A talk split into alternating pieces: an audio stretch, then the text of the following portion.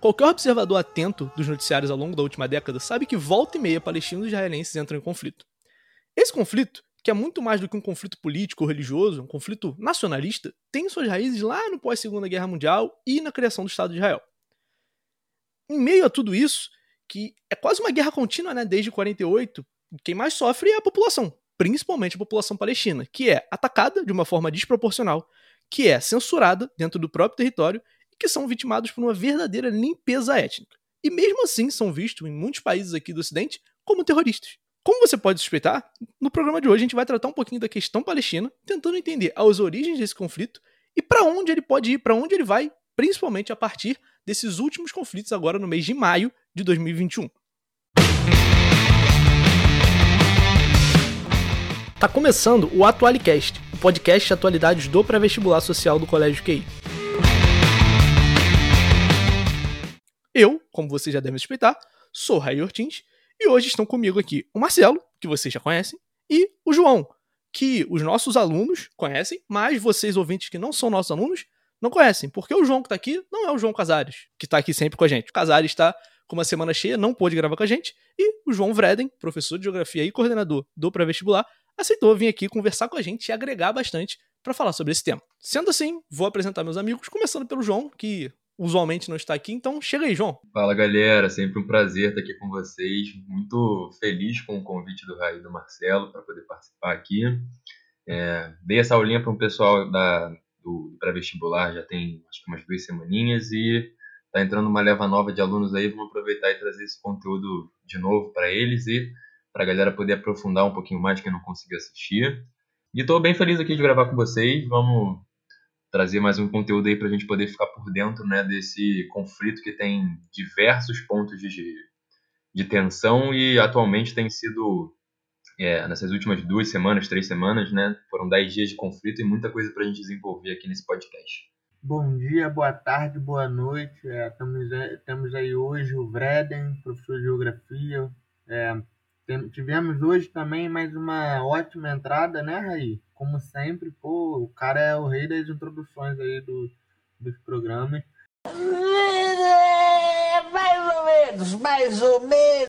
Mas o tema de hoje ele é um tema que não vai se esgotar na, na, na gravação, né? Porque, enfim, acho que precisaria de uma longa-metragem para poder explicar toda a questão que envolve Israel e Palestina. Mas, pensando a atualidade, não tem mais nada de atual acontecendo que a tensão entre as duas nacionalidades, né, esses dois povos.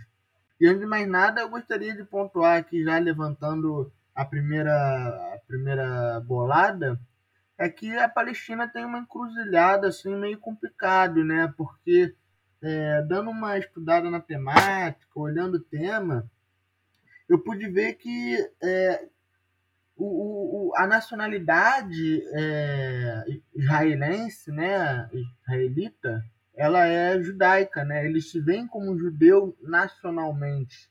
Então, esse problema, que é um problema da, esse problema para a Palestina, no caso, né, é, e para aqueles que defendem a Palestina, é um problema crucial, porque atacar o Estado israelense é atacar o judeu. É atacar o povo judaico, que bem como vocês verão na aula de história e em outras aulas, é, houve a questão do Holocausto. Então, num, num momento assim, introdutório, é, eu gostaria de trazer essa reflexão, né, de como o povo palestino vai reagir tendo, digamos assim, essa mentalidade impregnada que protege é, o Estado de Israel como um escudo, assim, pelo menos no campo das ideias e também das ações políticas, né? Porque é, ninguém quer, ninguém quer ficar rotulado ou vinculado a, ao antissemitismo, né? A, gente, a história está aí para mostrar o que acontece, né? E o poder da memória no futuro, né?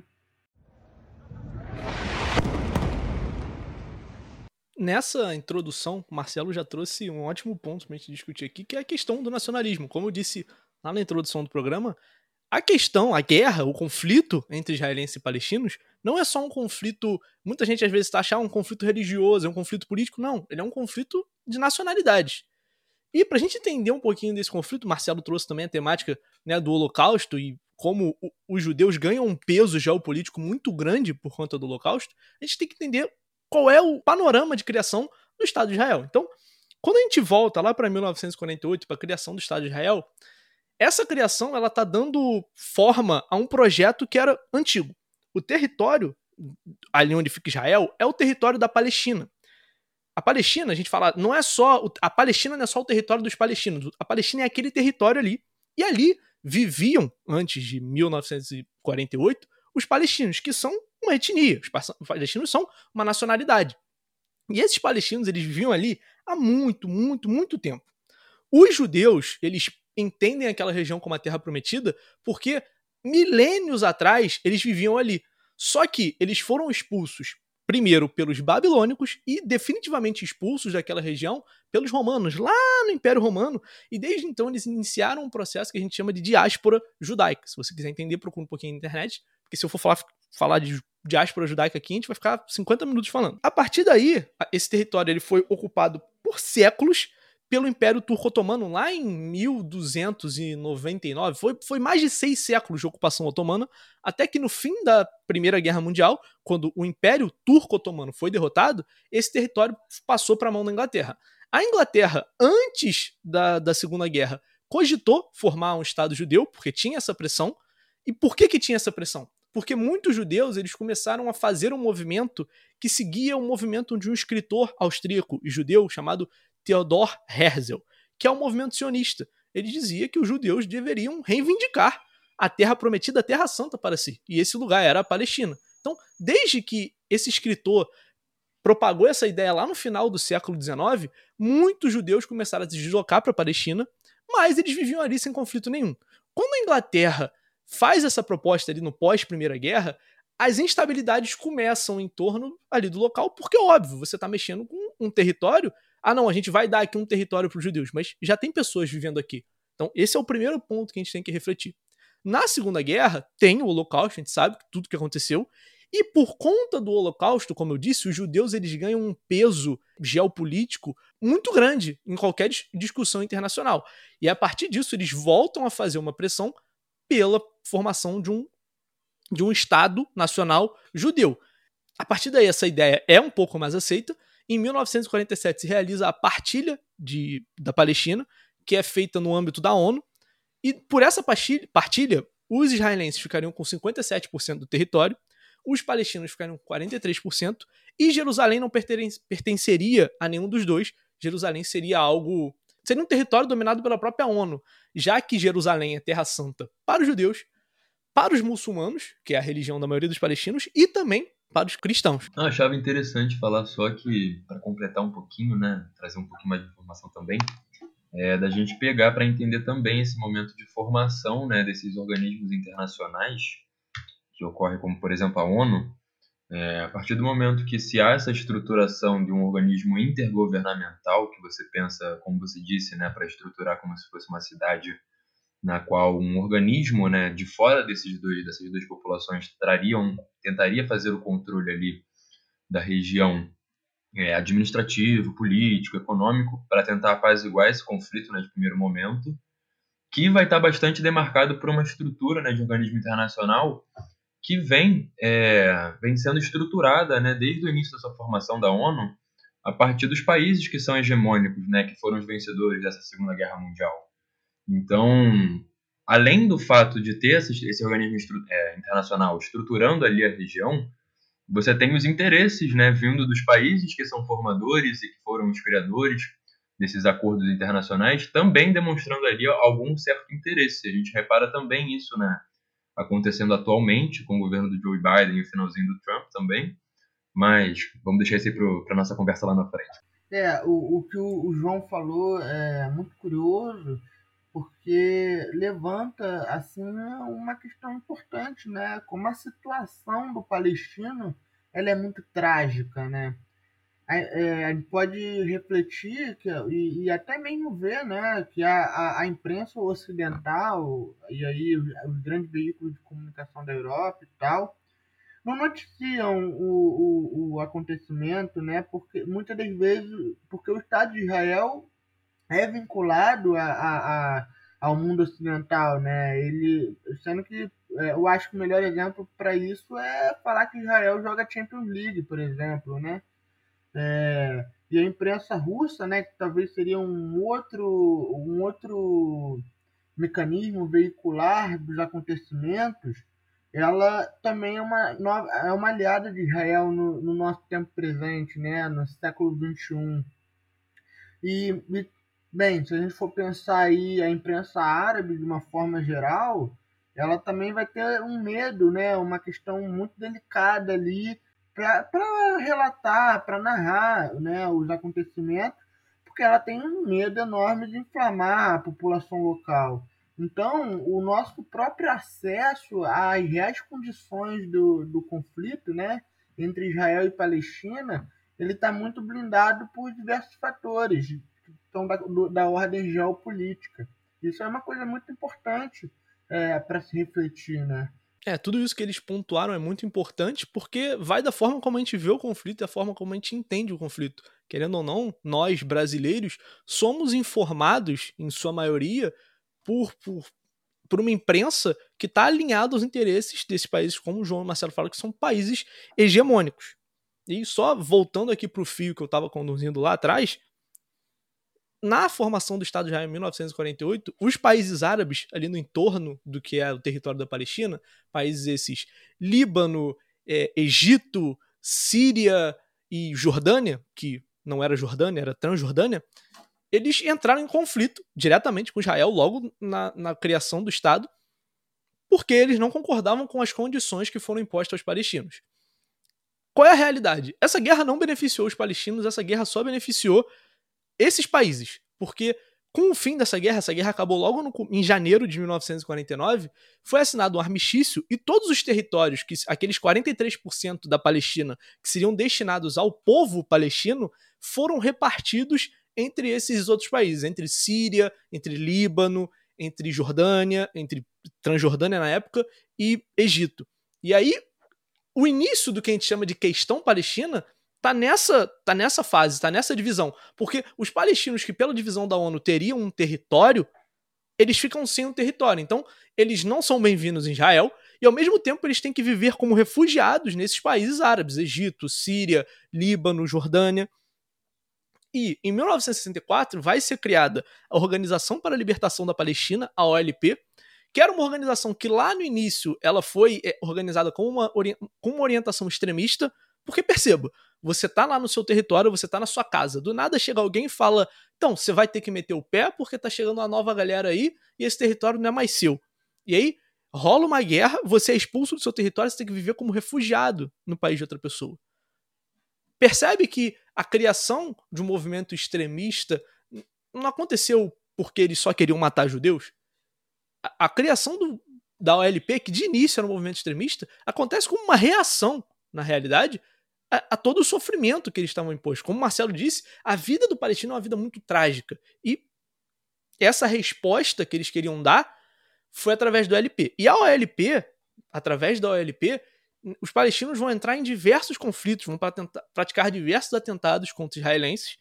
E aí, lá pro final da década de oitenta, década de noventa, os palestinos, os palestinos na O L P, que tem um, o Fatah, que é na verdade um partido, que é o maior partido palestino hoje, esses palestinos no O L P vão entender que, ok, o caminho da guerra não vai nos favorecer, porque, bom, Israel tem apoio dos Estados Unidos e da ONU. Então a gente precisa ir por um caminho de diplomacia. E aí os palestinos vão por um caminho de diplomacia. Em mil novecentos e noventa e três é assinado o Tratado de Oslo, na qual os israelenses reconhecem que, que os palestinos são a nacionalidade e têm um território. E aí você pode pensar, ué, mas se os palestinos têm um território, qual o problema? O problema é que esse território dos palestinos, o Estado palestino hoje, ele é um Estado que, como diz no direito, ele é um Estado de jure. Um Estado de jure é, é um Estado que ele existe juridicamente, no papel, mas na prática ele não existe, porque todo o Estado palestino está dentro do Estado israelense. E quem controla recursos naturais, fontes de energia, quem controla a água naquela região ali, é o Estado de Israel. Então o Estado de Israel ele dificulta o acesso a esses bens tão preciosos e tão é, vitais para uma nação correr, é, ele não permite esse acesso aos palestinos. E mais do que isso, em mil novecentos e noventa e três teve esse ponto de paz, de conciliação, mas o conflito continuou e vão entrando outros governos. Lá em, em, na Palestina surge o Hamas, que é um grupo que muita gente aqui vê como terrorista, mas, por exemplo, o Brasil, até o governo Bolsonaro, não reconhecia o Hamas como um grupo terrorista, porque o Hamas tem um braço armado, tem um braço armado, mas o Hamas também se divide num partido político e numa entidade filantrópica que está ali para ajudar os palestinos. Então, percebe como esse jogo, ele é muito intrincado, ele é muito difícil da gente conseguir entender, da gente conseguir pontuar. E falando sobre esse ponto do Hamas, né, ainda faz até referência hoje, por exemplo, você falou um pouquinho mais atual, né, do governo brasileiro, mas de trazer um pouco do que a visão, né, do, do Hamas hoje em dia ali nesse conflito, porque a gente vê que é muito uma resistência, que nem você estava falando, né, para a gente, né, esse ponto de resistência do povo palestino a esse avanço, né, do território do Estado israelense, e ele vai estar tá nesse sentido do, do conflito, né, atual, ele vai estar tá se dependendo, vai estar tá se reforçando muito ainda, né, porque a partir de, como você disse, né, Tratado de Oslo, É, esses extremismos de fato eles acabam rolando, né, anteriormente, mas a gente vê uma perda de fato do, da força, né, desses acontecimentos. Então a gente, as ocorrências vão diminuindo um pouco, os impactos vão sendo um pouco menores, mas não são inexistentes.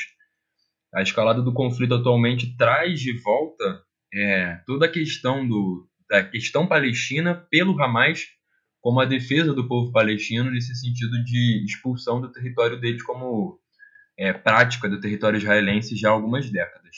E o Hamas, ele é hoje muito forte ali na região da Faixa de Gaza. Cara, a Faixa de Gaza é uma região de seis por vinte e um quilômetros. É, é, é isso, seis por vinte e um quilômetros, que fica separada do resto do que é o Estado palestino, que é a região que a gente chama de Cisjordânia. A Faixa de Gaza fica separada desse Estado, e a Faixa de Gaza é um dos locais que mais receberam ataques nesse milênio, assim, nas últimas duas décadas, é o lugar no mundo que mais recebeu ataque. E por isso o Hamas é muito mais forte ali do que ele é na, na, na, na Cisjordânia, né? Que é onde fica ali o território central, que é perto ali da, da Faixa de Gaza. Não.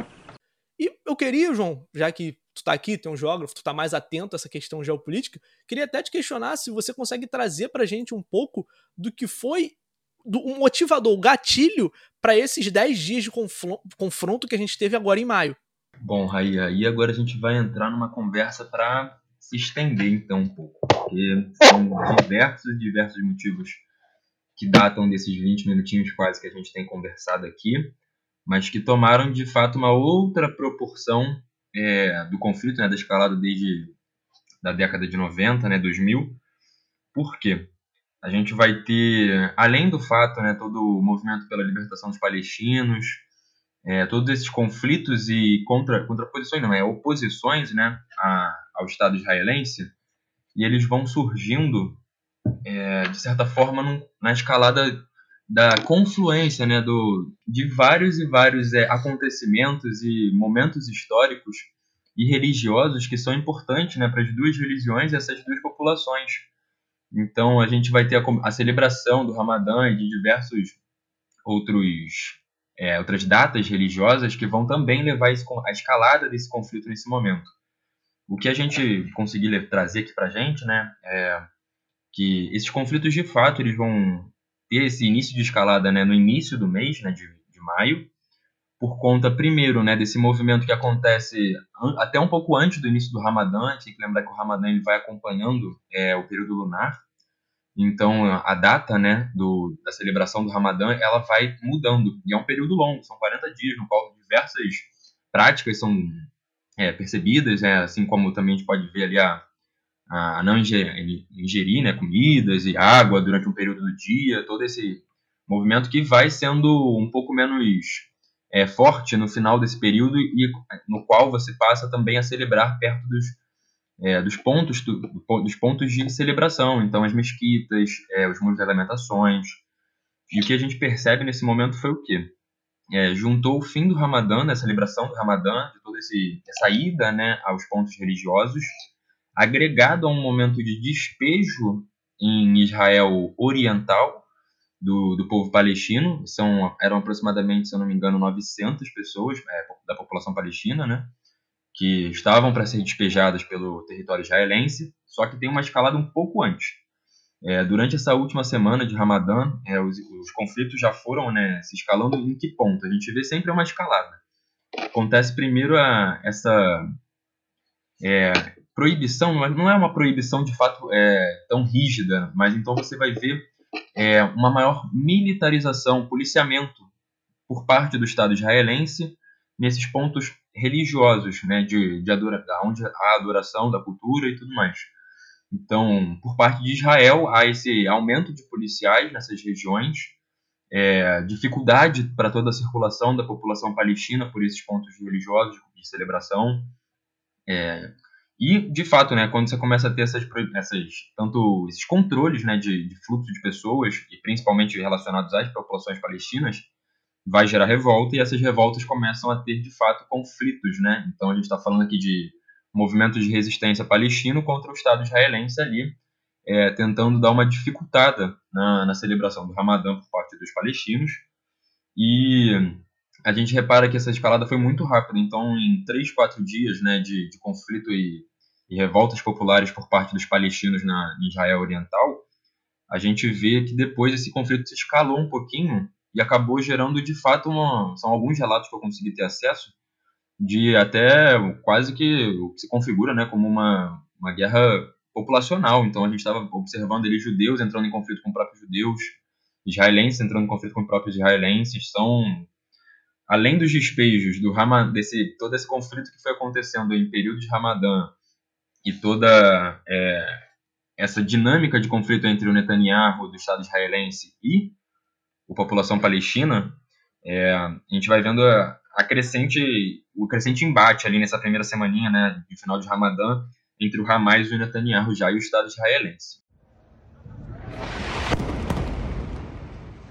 Uma parte interessante que a gente tem que observar disso tudo é, como o João falou, teve uma ordem de despejo aí que foi um dos gatilhos, né, desse, desse conflito. Eu acho interessante a gente observar esse negócio dessa ordem de despejo, porque ela é uma questão basicamente judicial, mas que dá, dá um pouquinho da dimensão de como palestinos e israelenses são tratados de forma diferente dentro do, do Estado de Israel. Qual é o, o lance? Tem uma região ali na, em Jerusalém Oriental chamada Sheikh Jarrah. Essa região, ela está dentro do território que é considerado território palestino, de Israel. Israel é dividida, né? Israel não, Jerusalém. É considerada dentro do território de Jerusalém, território palestino. E tinha alguns palestinos, algumas famílias de palestinos ali vivendo naquela região, como o João falou, mais de novecentas pessoas. Algumas famílias israelenses entraram na justiça, e, essa, e esse entrar na justiça não é algo que foi de ontem, isso vem lá, se não me engano, na década de setenta, falando o seguinte: antes da guerra que a gente teve ali em mil novecentos e quarenta e oito, essa região tinha terras que pertenciam à minha família. E aí, ordem judicial, o governo israelense falou o seguinte: não, essas terras aí pertenciam a judeus antes de mil novecentos e quarenta e oito. Então você, palestino, você está despejado da sua casa porque o, os judeus que a família morava aí antes de quarenta e oito estão reivindicando essa terra. Por outro lado, os palestinos que, que moravam em regiões e foram despejados pós mil novecentos e quarenta e oito não podem requisitar uma terra que eles perderam para judeus. Então isso já mostra aí como os palestinos e os judeus, eles enfrentam um sistema de, de dois pesos e duas medidas com a justiça israelense.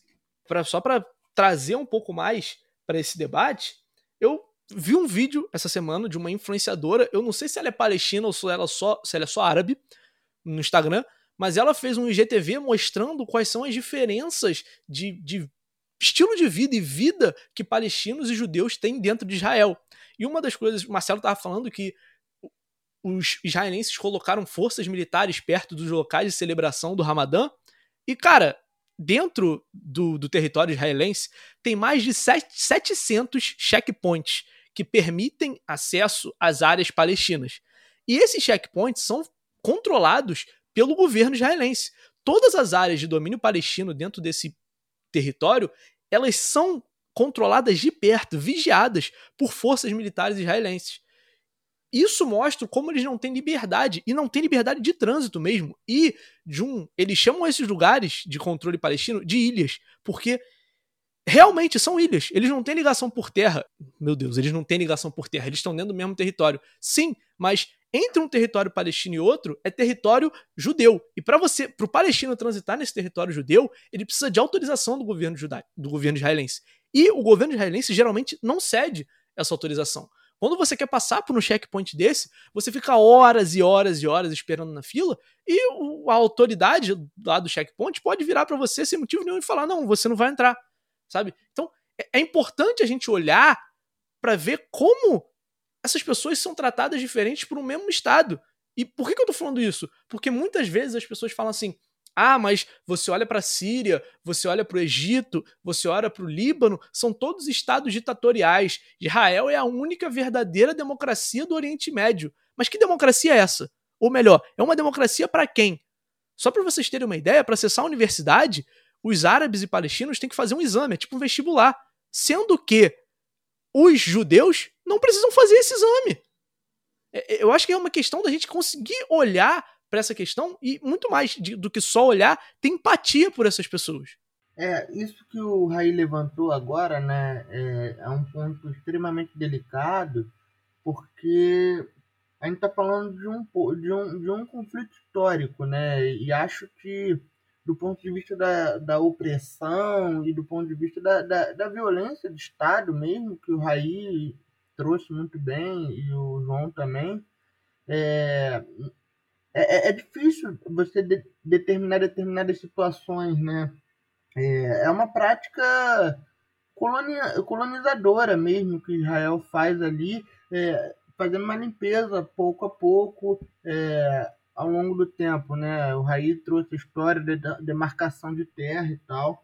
E uma, e uma outra coisa que deixa muito claro, né? É, é essa disparidade entre os dois lugares é a própria tecnologia, né? O avanço tecnológico que Israel tem, né? É detectores de mísseis, é não sei o que, antimíssel, é um aparato bélico muito mais desenvolvido que não tem, é, que não tem paridade com o outro lado, né? Que acaba formando uma luta em desigualdade. Para além de todas as questões aí da, do, da universidade que o Ray acabou de trazer, e todo, todos esses anos e anos de conflito, eles esbarram, eles ficam escancarados no, no, na pirâmide etária de Gaza, né? A gente vai aproveitar aí que o João está aí, e que é geógrafo e tal, e a geografia, enfim, trabalha com... com com pirâmides etárias, é lá uma das, das formas de se compreender, né, a geografia humana, mas assim, de antemão, assombra, assusta, você vê uma base tão larga e, e você vê um, um, um, um topo, né, quase inexistente, como, é, como se... A, a, isso demonstra o quê? Que a perspectiva de vida, né, a perspectiva de... de vida do povo palestino em Gaza, ele, ele é muito pequeno, é, para dizer que é baixíssimo, né, para a realidade do, das sociedades complexas, né, das sociedades do século vinte e um. Aproveitar para introduzir aqui para a gente nesse tema rapidinho, né, só trazendo um pouquinho desses dados, né, todos esses conflitos, os dados que eu vou mostrar aqui são de dois mil e dezenove, mas é uma confluência, né? É basicamente o agregado de todos esses conflitos que vem acontecendo há, há muitas e muitas décadas, que vão representar, de fato, a, a pirâmide etária de agora, né? Que de zero a quatorze anos, a população palestina representa trinta e oito vírgula sessenta e cinco por cento da população, gente. Quase quarenta por cento da população tem até catorze anos, são nem adolescentes não formados em escola. Sabemos como é a vida de, de adolescente e criança, né? Não tem como a gente ter, como o Marcelo estava falando, uma população, né, do século vinte e um que almeja crescimento econômico, populacional, é, agregar diversos outros fatores econômicos e agregados e parceiros. É, uma população muito jovem não permite isso, não permite também que você tenha uma, uma possibilidade de... É, ter uma P E A, né, que é a população economicamente ativa, trabalhando e tendo, gerando de fato renda, né, tanto para a população, mas gerando renda para outros setores do governo, que vai dar a possibilidade de reinvestir em alguns setores, e vão levar o quê? A uma nova prosperidade econômica, gerar políticas públicas. E a gente vê que é esse, esse fortalecimento, né, dessa população mais jovem, ou seja, a, a grande quantidade dessa população vai também gerar diversos é, problemas econômicos futuros. E para além disso, né, como o Marcelo estava falando, a expectativa é bem baixa. A faixa etária, né, a, a seção que eu peguei aqui é bem grande, mas representa já bastante coisa, que é de quinze a sessenta, a sessenta e quatro anos, representa cinquenta e oito por cento da população, e aqueles que têm sessenta e quatro anos ou mais representam somente três vírgula dezessete por cento. Então, a média de idade das pessoas vai variar ali no entorno dos sessenta e cinco anos. Se a gente comparar para a realidade brasileira aqui, vai estar beirando, se eu não me engano, os setenta e seis anos para o homem e setenta e oito anos para as mulheres. Repara, já é uma grande, grandíssima diferença. E achava interessante, né, para a gente poder, continuando o assunto, puxar outro pontinho, né, também, é a gente retornar, né, para aquele ponto da, dos conflitos mais atuais agora, porque a gente ainda tem bastante coisa para falar. Porque, e o ponto que eu quero puxar também para a gente fazer esse link, né, da, da, dos conflitos é justamente é esse apoio que eu, que eu falei mais cedo no início do podcast, né, sobre tanto os organismos internacionais, mas principalmente dos Estados Unidos. Os Estados Unidos, como a gente já sabe, né, é, uma da, é a maior hegemonia, né, no momento ainda. Está é, sofrendo bastante com a influência chinesa. Então, é um momento que a gente está vivendo de bastante disputa, né? Nesse, a gente pode reparar, o governo Trump foi bem incisivo nesse ponto entre o conflito entre China e Estados Unidos. Mas que a gente repara nesse momento é, é o grande, enorme investimento do, do governo norte-americano com o Estado, né, israelense, para além de, né, de todo essa, esse apoio, né, jurídico e intergovernamental a partir da ONU. A gente tem que lembrar que a ONU, né, é formada pelo Conselho de Segurança e pelo, pelo Conselho Geral, né, e principalmente o que, que gera maior poder é o Conselho de Segurança, que tem esse poder de veto. E justamente é, para esses conflitos, né, o poder de veto na, dentro da ONU, né, nesse momento de, de conversas e debates e levantamentos de conflito para tentar resolver é, o cessar-fogo, vai, vai contar muito, como o Marcelo estava falando ali, com um aparato bélico enorme Do, pelo lado israelense, amparado com um investimento grandíssimo dos Estados Unidos. São, em média, quatro bilhões de dólares investidos anuais do governo norte-americano para o, o Estado israelense. E o, o que a gente vai vendo agora, né, que a gente vê nessa grande diferença, né, de consequências da, do debate, né, do conflito, é a, a justa quantidade de, de casualidades, né, que a gente não pode nem falar como casualidade. O conflito está sendo gerado, então a grande consequência de mortes, né, para cada lado. A gente já repara também essa grande diferença, né, há, há bastantes anos, né, em todos esses conflitos, a maioria dos casos, né, vão mostrar para a gente que os maiores impactados são, de fato, o povo israelense, uma proporção muito grande de mortos israelen... israelense, desculpa não, né, palestinos, gente. É uma grande quantidade de, de palestinos mortos nesse conflito comparado a um pequeno, né, número dos israelenses. Nesses últimos dez dias de conflito, né, foram doze pessoas mortas em Israel, sendo duas delas crianças, e pelo lado palestino foram mais de duzentos e trinta, se eu não me engano, e contando com esses sessenta é, é, crianças, né, em idade jovem ainda. E muito disso vem por conta do domo de ferro, que é o que é? É uma base, anti, são bases, né, antimísseis é, distribuídas pelo território ali para proteger Jerusalém, né, e também a região de Tel Aviv.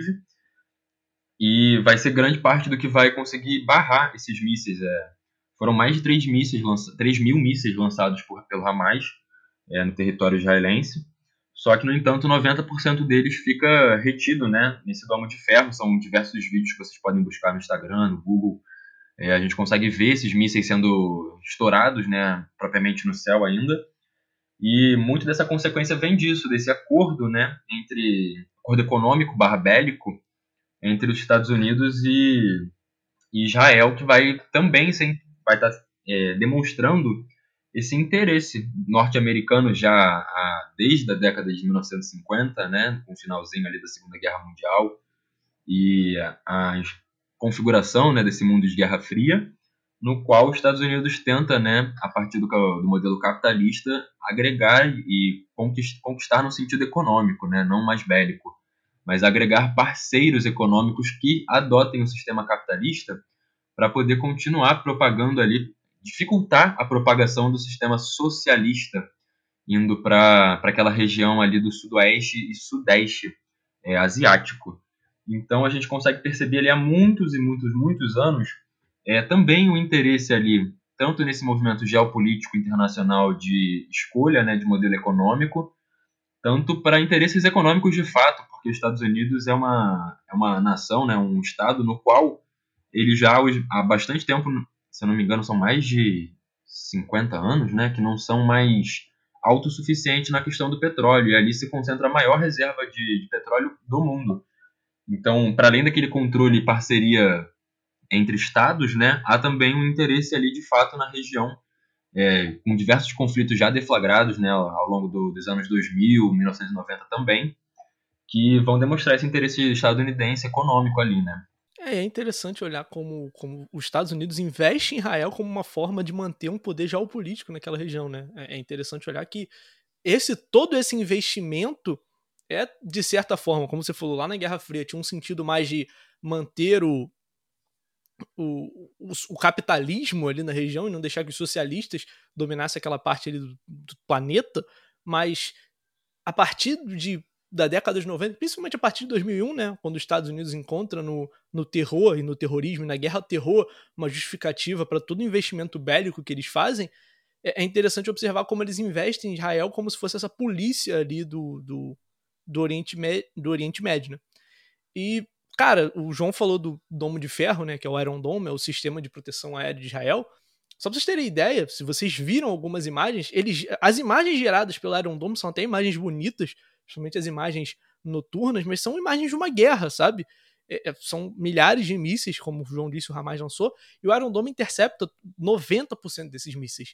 E, cara, o Iron Dome é um projeto bilionário do governo israelense, e que o governo israelense não teria conseguido concluir se não fosse a ajuda norte-americana, não só financeira, mas também a ajuda técnica, porque esse projeto ele é uma iniciativa que partiu lá de dois mil e sete e só agora, dois mil e vinte e um, a gente está vendo ele, ele atuar de forma assim, perfeita, vamos dizer. Então, eu acho importante a gente também entender como essa configuração, não só esse apoio dos Estados Unidos, mas como a configuração da ONU hoje ajuda que o verdadeiro genocídio que os israelenses implantaram contra os palestinos aconteça, porque você fala, ah, mas o Hamas lançou mais de três mil mísseis contra, é, os, contra Israel. Mas, cara, Israel tem um poder bélico que é infinitamente maior que o do Hamas. Eu não sei se vocês é, já viram algumas imagens desse último conflito, circularam muitas imagens no Instagram e no Twitter, de que alguns palestinos eles estavam indo para cima de forças israelenses fortemente armadas com fuzis, pistolas,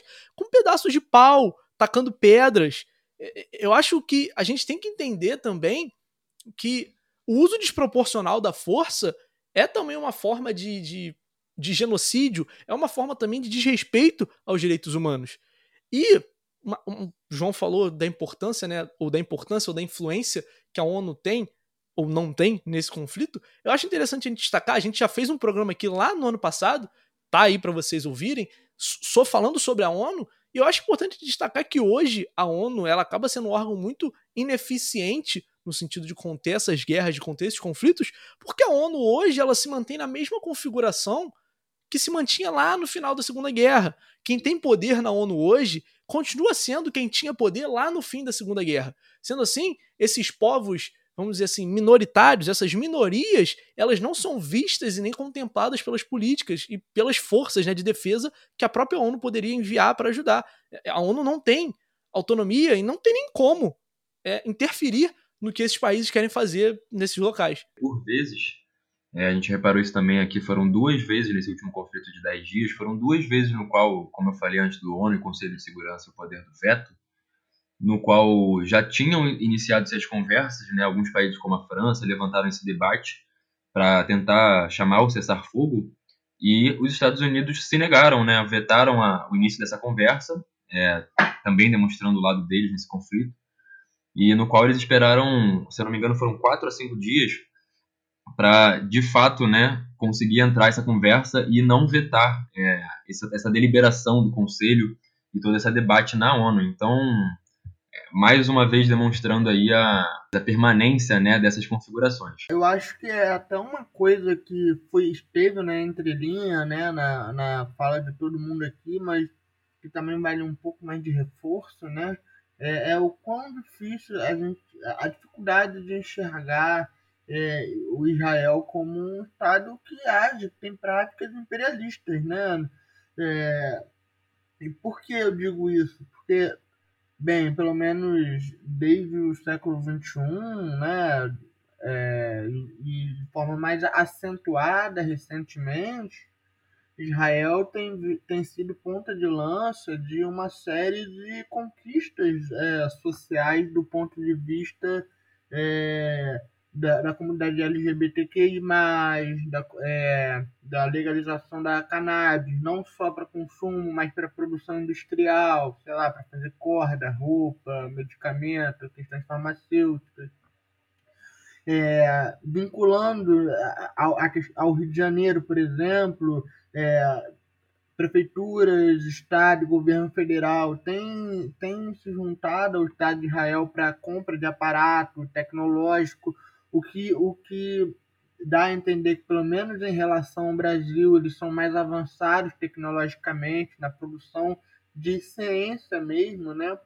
E, e, e quando o Ray trouxe essa questão do vestibular lá, lá em Israel, eu fiquei assustado, porque é uma informação assim que eu não sabia, mas que é, ajuda a, a, a escancar ainda mais, né, o, o o quanto a questão da própria identidade mesmo, né, da, ou melhor, da diversidade, a luta por expansão e conquistas do ponto de vista das, dos diferentes grupos sociais, eles devem ser vistos é, de diversos prismas, e esse é um deles, o quanto o avanço em determinadas pautas é, é, é utilizado também como maquiagem para que se exerça políticas de, de extermínio, por exemplo, né? Então, é algo que a gente tem que dar muita atenção, porque é o que muita gente, a gente vê, assim, vira e mexe na rede social, algo nesse sentido, né? Não, mas eles são progressistas, não sei o quê, olha, todo mundo lá não, tá, tá, largaram as máscaras e tal. Eu, eu tenho até medo de perguntar pro Ray se a, se a galera lá de, de Gaza, da Palestina, tomou vacina tão rápido quanto a galera de, de Israel, né? Mas... É, é, é isso que eu gostaria de, de chamar a atenção assim, dos alunos, para a gente ter um pouco de cuidado também, né, nessas questões da identidade, das pautas de identidade, o quanto elas podem desvirtuar é, ou, ou maquiar ou, ou outros acontecimentos, né?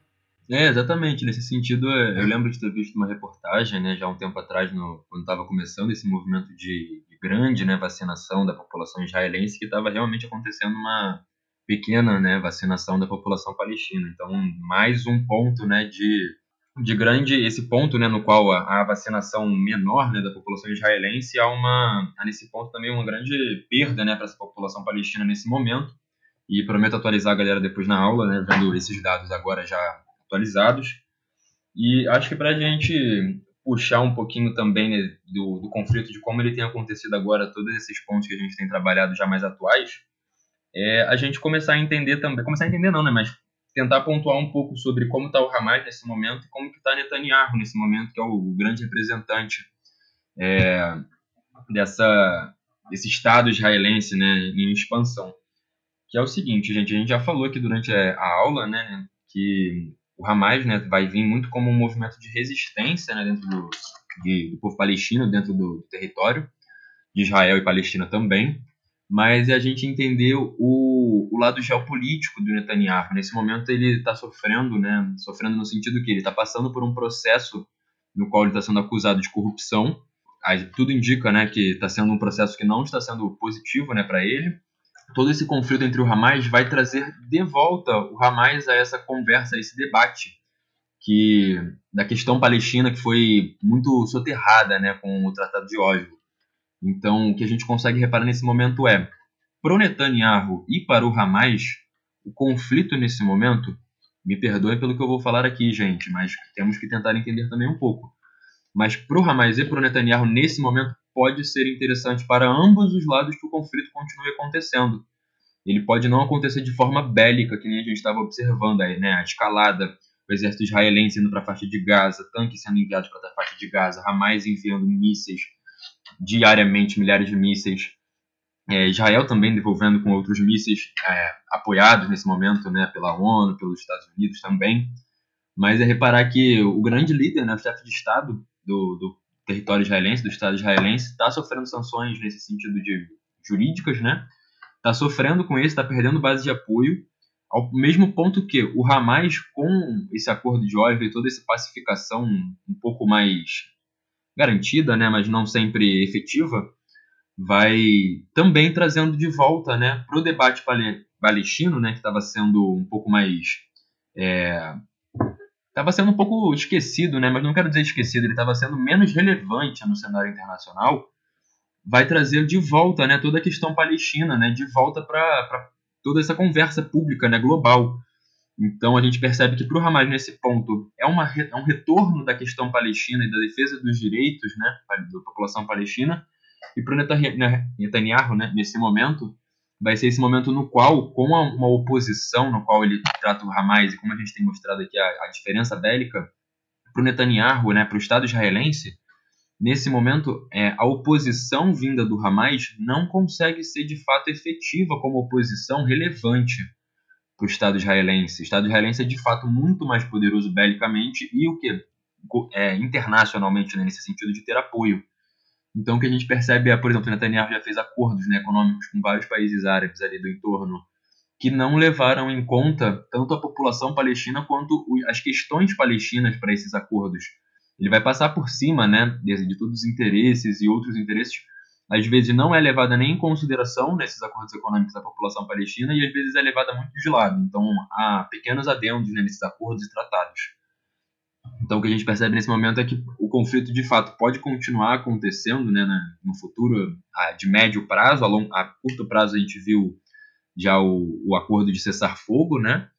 E algumas é, imagens também mostram que nesse mesmo dia de cessar-fogo, né, assinado por Israel e pela Palestina, é, aí um amigo meu israelense e judeu também falou que nesse momento foi um conflito no qual a gente viu, as imagens que chegaram para mim pelo menos, era do exército israelense é, indo para cima, né, da, dali da mesquita de Al-Aqsa. E no dia do cessar-fogo, né, praticado pelo cessar-fogo, depois que o cessar-fogo já tinha sido acordado. E do outro ponto também, ele me disse que nesse momento ele viu também, é, que nesse momento foi o quê? Alguns palestinos nesse momento que também tacaram é, algumas pedras no exército. Então a gente fica naquele momento de tentar entender. É, mídias locais transmitem certas informações da mídia, da mídia israelense, transmitem os dados da, da, da mídia israelense. A mídia, né, árabe nesse momento, a Al-Jazeera, o prédio da Al-Jazeera foi destruído, então a, a difusão de informação é, generalizada e, e de grande é, dimensão pelo lado palestino também foi reduzida. Então a gente consegue pegar, nesse momento está um pouco mais difícil, né, de conseguir ter acesso às informações é, mais seguras, por conta de fato dessa é, unidade, né, ou seja, dessa, desse um lado fortalecido na questão política internacional do jornalismo, do, do jornalismo também. E, para além disso, né, além de todos esses conflitos e todas essas questões, a gente torce para que o conflito chegue a um cessar-fogo e para quem tiver... É, acompanhando a gente até aqui, eu gosto sempre de, de trazer esse ponto que no momento de conflito bélico não há nenhum dos dois lados que estejam certos. A partir do momento que se chegou a um conflito numa democracia global, ou dita democracia, né, a gente tenta resolver pelos meios democráticos. E quando a gente chega, né, ao ponto de ter um conflito bélico, quer dizer que em nenhum ponto da democracia foi chegado a algum acordo ali.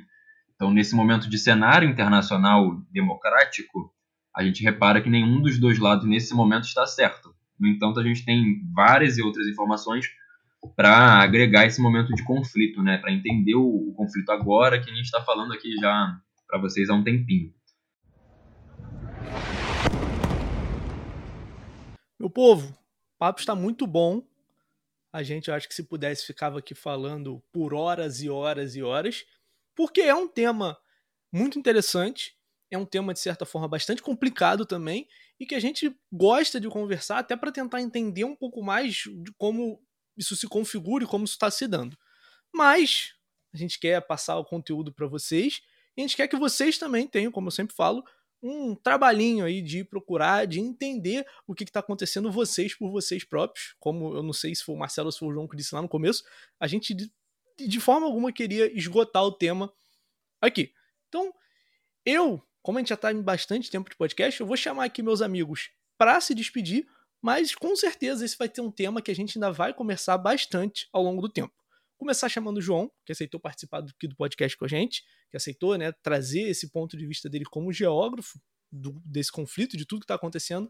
A gente vai chamar ele aqui para se despedir, para dar a última mensagem para vocês. Vai lá, João. Galera, espero que a gente tenha conseguido trazer pontos que ajudem vocês a entender, né, melhor esse conflito que é atual, né, como diz o podcast aqui para a gente, mas que data de bastante tempo. Espero que a gente tenha conseguido... A gente não vai dar todas as respostas, não, nesse momento a gente não tem como, né? A gente consegue trazer essas informações mais precisas anos e anos depois, às vezes um pouco mais curto, mas espero que a gente tenha conseguido agregar bastante aí na conversa para vocês. É, se a gente tiver falado alguma besteira, desculpe todo mundo, né? Para nossos ó, ouvintes aí que possam ser judeus e palestinos, mas espero que a gente tenha conseguido agregar nesse tema para vocês e que... Caso ocorra aí uma nova, um novo convite, eu estou muito feliz em participar com vocês e estou muito feliz de ter pô, tido essa conversa tanto com o Ray, tanto com o Marcelo e pretendo retornar aí o mais breve possível. Valeu, galera. Um abraço e vejo vocês aí numa próxima. Marcelo? É, antes de mais nada, agradecer a, a você, aluno ou não aluno, que nos ouviu até aqui. Agradecer também ao João, né, que topou. É, participar aqui hoje, é, abrir, se dispôs aí de um pouco do seu tempo para falar. E é isso, né? Como o João mesmo levantou a bola, não é um tema muito fácil, é um tema que tem vários prismas, de vários pontos de vista diferentes, não, é, não existe um consenso, né? Existem alguns lados e, bem, eu, eu, eu sabia que a gente ia gravar hoje, né? Aí eu lembrei de um filme que eu vi no tempo de escola, com, no cinema ainda, né? Caramba, quanto tempo que a gente não, não vai ao cinema, nem faz, enfim, outras coisas coletivas. É, e é um filme muito bacana, né? É uma garrafa no Mar de Gaza, aí conta a história de, de, de uma menina, de uma mulher israelense e um, e um, e um palestino. Na verdade, ela não é israelense, né? Ela é de algum canto da, da Europa e vai para Israel, é, atrás desse menino, né? É, que, enfim, tava, tava em Gaza, né? E é um filme muito chocante, assim, porque é, ele, ele fala um pouco sobre a humanidade das pessoas, né? É uma coisa que foi pouco dita aqui e que poderia ser levantada também, só para finalizar... É, o, quanto, o quanto muitas vezes a gente desenha e, e, e dependendo de quem descreve, é, a gente pode observar o, o palestino como um, um ser descartável, né? um, um, enfim, é, é terrível pensar nesse tipo de manifestação, é terrível pensar nesses ataques baixos. É, eu, eu torço muito para que a Palestina tenha... É, sua terra de volta, sua liberdade, e que, como o João falou aí em, em algum momento da fala dele, é, não existe democracia global é, com povos oprimidos, né, com, com, pessoa, com limpeza étnica, né, para usar a palavra mais correta. Então, que se resolva da melhor forma e, e de possível, né? Essa é a minha torcida. É isso, galera. Faço coro aqui a palavra dos meus amigos e queria que vocês se atentassem para a questão palestina, porque esse é um tema que me deixa bastante... Eu fico bastante irritado quando eu começo a falar, não sei se vocês perceberam ao longo das minhas falas, mas porque eu acho, eu acho muito hipócrita essa nossa tentativa de apontar o dedo para os palestinos, falar ah, os terroristas e não sei o quê, e, e ver Israel como um Estado, como disse, eu não sei se foi o Marcelo ou se foi o João, que falou sobre o fato de Israel ser visto como um Estado muito progressista, direito dos gays, Israel tem a capital vegana do mundo. Só que, cara, é, não dá para encarar esse Estado como um Estado perfeitamente democrático se ele trata pessoas diferentes, se ele distingue tratamento a pessoas, e quando eu digo tratamento, eu estou dizendo tratamento jurídico, inclusive, de pessoas de religiões diferentes, de pessoas de, de, pessoas de etnias diferentes. Né? A gente é cidadão de algum lugar, baseado nos direitos que a gente tem. A gente só se, se reconhece como cidadão quando a gente se reconhece nos direitos desse lugar. E quando a gente, eu olho para os palestinos e vejo que eles não podem se reconhecer nos direitos que, do Estado de Israel, eu fico muito irritado quando as pessoas viram e falam que eles são terroristas, que, que eles estão ali como se estivessem usurpando o lugar de alguém, quando na verdade é o extremo contrário. Enfim, fiquem bem. Próxima semana, para os nossos alunos, a gente está aí com vocês, aula ao vivo. E para quem não é nosso aluno, para quem é nosso ouvinte, um abraço. Se, como o João falou, se você é, é judeu, se você é palestino, se você é árabe, a gente falou alguma coisa errada, pode mandar mensagem pra gente, arroba pré-vestibular social Q I, que a gente vem aqui e se retrata, porque o que a gente quer aqui é construir conhecimento de uma forma saudável, de uma forma maneira e de uma forma principalmente inclusiva. É isso, galera. Tchau, tchau. Acabou, então acabou, acabou o programa.